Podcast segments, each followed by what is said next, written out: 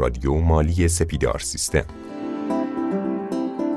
خانم ها آقایان سلام، علی مزیداوادی هستم در کنار جناب آقای فرشید رستگار با پادکست شصت و هفتم در خدمت شما هستیم. آقای رستگاری سلام و احوالپرسی داشته باشید تا بریم سراغ موضوع این پادکست. منم سلام عرض می‌کنم خدمتتون، امیدوارم حالتون عالی باشه و خیلی ممنون که فیدبک‌های بسیار بسیار قشنگی گرفتیم از شما از بابت پادکست‌های ارزش افزوده. با ما همراه باشین چون یک بحث بسیار جذاب داریم آقای مزیدآبادی. خب اگر بخوایم یه مروری داشته باشیم رو بحث مالیات بر ارزش افزوده، ما تو پادکست اولمون اومدیم در مورد ماده‌های یک تا هشت، تعاریف و سایر موضوعات ارزش افزوده صحبت کردیم. پادکست بعدی اختصاص داشت به موضوع مالیات بر ارزش افزوده در مناطق آزاد و ویژه و در آخر هم به فراخوان‌های هفتگانه رسیدیم. تو این قسمت می‌خوایم در مورد چی صحبت کنیم آقای رستگار؟ با اجازه شما می‌خوایم به مبحث معافیت‌ها بپردازیم که بسیار بسیار بسیار مهمه. توی نظام مالیات بر ارزش افزوده اگر معافیت‌ها رو ندونیم کلمب از مرکه است. به خاطر این موضوع ماده دوازده ارزش افزوده رو امروز بند به بند، کلمه به کلمه، بخشنامه به بخشنامه بررسیش خواهیم کرد. فکر میکنم تا الان نمونه هم چیزی رو نداشتیم و بسیار بسیار جذاب خواهد شد. اگر موافق باشین شروع کنیم. حتما همینطوره، برای ما هم جذابه. شروع کنیم، ما در خدمتتون هستیم. خب آقا ببین، ما وقتی که معافیت‌های ارزش افزوده عموما در ارتباط با یه ماده داریم صحبت می‌کنیم، عموما که خلالش در ارتباط چند تا چیز دیگه هم میگیم. ماده دوازده ارزش افزوده ما باید بدونیم که چه چیزهایی معافه و چه چیزهایی مشموله. اوکی؟ خب پس من میخوام ماده دوازده ارزش افزوده رو با شما بگم.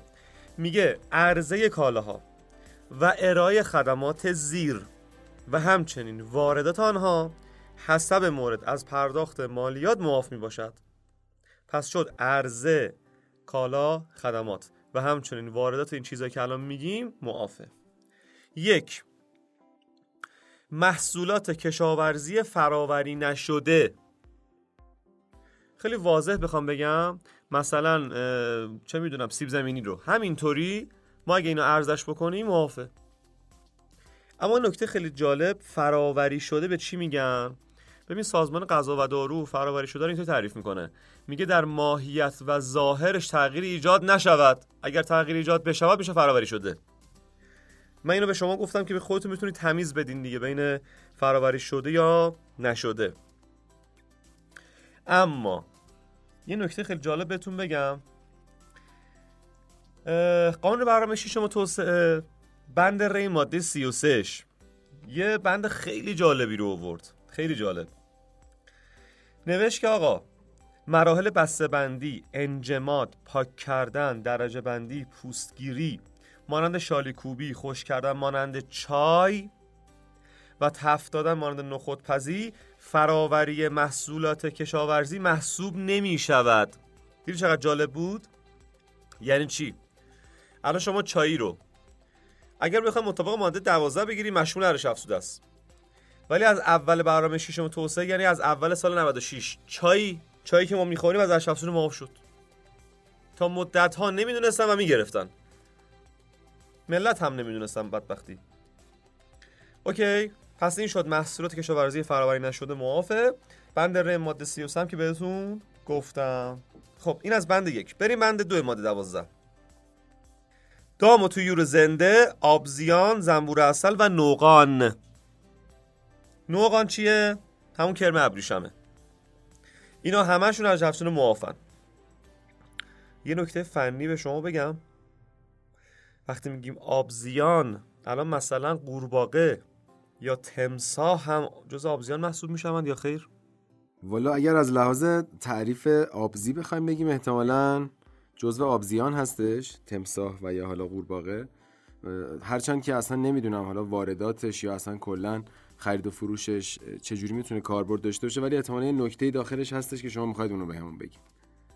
دقیقاً ببینید الان آبزیان طبق تعریفی که قانون دامپروری داره میگه نخیر، اینا آبزی محسوب نمیشن. آبزیان دقیقاً حیواناتی هستن که فقط تو آب زندگی میکنن.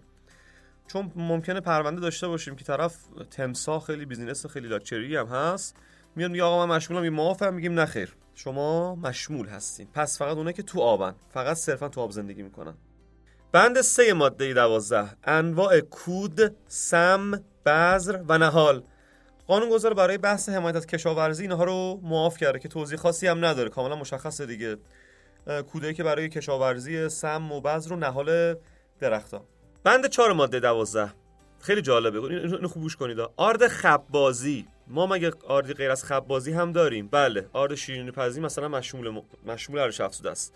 نان، گوشت، قند، شکر، برنج، حبوبات، سویا، شیر، پنیر، روغن نباتی و شیر خشک مخصوص تغذیه کودکان. ما سر کلاس بعضی وقتا میگیم، بعضی بچه‌ها میخندن میگن ما شیر خشک مخصوص بزرگسالان هم داریم. بله داریم، توی باشگاه ورزشی آقایون برای اینکه هیکلشون ماشاءالله بخواد استایلش خوب بشه بعضیا میخورن، که اون مشمول ارزش افزوده است، فقط مخصوص تغذیه کودکان معافه. نکته اول، متاسفانه متاسفانه ما دیدیم که شما میری فروشگاه زنجیری خرید میکنی، آقای مزیداوادی، بله، چه میدونم یه میلیون تومان میخری، فاکتوری که بهت میده قیمت ارزش افزوده رو کل فاکتور میکشه، در صورتی که ممکنه توی خرید تو قند باشه، شکر باشه، برنج باشه، اینا معافه دیگه. اون فروشگاهه بعد اینا رو کم بکنه، ولی متاسفانه اینا رو همه جمع میکنه، جمع کل زدن نه درصد میکنه، که این اشتباهه. این حواستون باشه نگیرن از شما، اینا معافنا. نکته دوم، یه بخشنامه‌ای داریم، بخشنامه دویست و شصت چهل و نه سیزده مورخ چهارده یازده نود و دو. حالا داستان چیه؟ سازمان مالیاتی روغن نباتی خام رو یا تصفیه نشده رو مشمول کرده بود.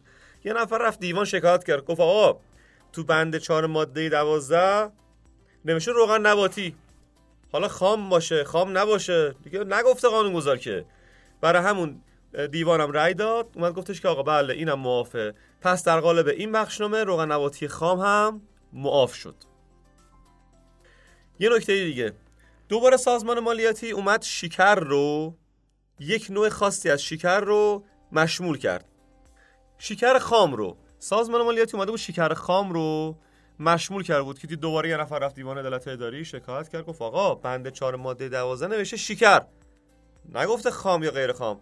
دوباره مطابق بخشنامه دویست و نود و پنج پنجاه و پنج مورخ بیست و شش هشت نود و پنج سازمان مالیاتی رأی دیوان رو ابلاغ کرد و گفت بله آقا شکر خام هم معافه. آقای رستگار اگر اشتباه نکنم اقلامی که نام بردید چون که جزو اقلام اساسی یک خانوار هستش معافیت داره، درسته؟ بله، قانونگذار هدف از این معافیت ها رو یکی همین اقلام اساسی خانواره، حمایت از بحث کاغذه که بند پنج الان میگم، کاغذ و چاپ و این داستان هاست، و تو بند نه مثلا دارو رو معاف کرده، حالا جلوتر بهش میرسیم. یه چند تا هدف اینطوری پشتش هست که البته توی قانون جدید ارزش افزوده خیلی داره اینو عوض میشه، که از اول سال آینده مثل این که قراره که خبرها میرسه که قراره اون قانون بیاد. حالا تا وقتی این قانون هست ما اینا رو خدمتتون عرض میکنیم. بریم بند پنج ماده دوازده، میگه کتاب، مطبوعات، دفاتر تحریر و انواع کاغذ چاپ، تحریر و مطبوعات. شما امکان نداره بری کتاب بخری نوشته باشه قیمت با احتساب مالیات بر ارزش افزوده به استناد بند پنج معافه. مطبوعات هم دقیقاً به همین شکل، دفاتر و انواع کاغذ چاپ و همه معافن، درست؟ اما چند تا نکته. نکته اول، یه بخشنامه داریم، بخشنامه دویست و نود و سه سی و هفت مورخ سیزده سه سال نود و سه، میگه آگهی های منتشر در روزنامه ها و نشریات از مالیات و عوارض ارزش افزوده معافی باشد. ما دیده بودیم که بعضی از این عزیزانی که آگهی تبلیغاتی میگرفتن توی نشریات و روزنامه ها میگرفتن از ملت ارزش افزوده رو. آقا این کار اشتباهه، به استناد این بخشنامه معافنا. اما نکته دوم، یه بخشنامه داریم، بخشنامه هجده سی و سه ردیف پنج یک یکش، میگه مورخ یازده دو نود، متاسفانه البته باید بگم متاسفانه نوشته معافیت بند پنج ماده دوازده قابل تسری به نشر دیجیتال، حامل‌های رایانه‌ای و ارائه نرم‌افزار دیجیتال نمیباشد. متاسفانه سازمان مالیاتی اینا رو مشمول کرده. این از بند پنج. بند شش، کالاهای اهدایی به صورت بلاعوض به وزارتخانه‌ها، مؤسسات دولتی و نهادهای عمومی غیر دولتی با تایید هیئت وزیران و حوزه‌های علمیه با تایید حوزه گیرنده هدایا.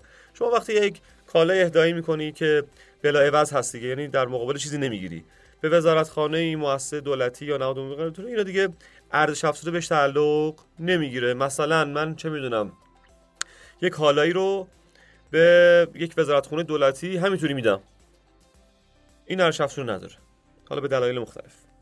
بند هفت، کالاهایی که همراه مسافر و برای استفاده شخصی تا میزان معافیت مقرر طبق مقررات صادرات و واردات وارد کشور می شود.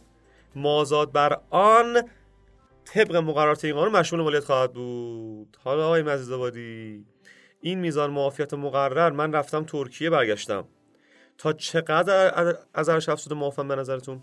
منظور همون مقدار وزن مجازی هستش که مسافر میتونه با خودش بیاره یا نه؟ خیلی جالبه. اکثر اکثر حسابدارا میگن دقیقاً این وزن، میگیم نه اون وزنه به خاطر اینکه اضافه بار از شما میخوام بگیرن. این چیزی که اینجا نوشته میزان ریالیه، طبق مقررات قانون واردات صادرات تا هشتاد دلاره، یعنی ارزش اون چیزی که شما میاری تا هشتاد دلار معافه، مابقی مشمول. البته این رصد نمیشه، یعنی تو روال این اجرا نمیشه.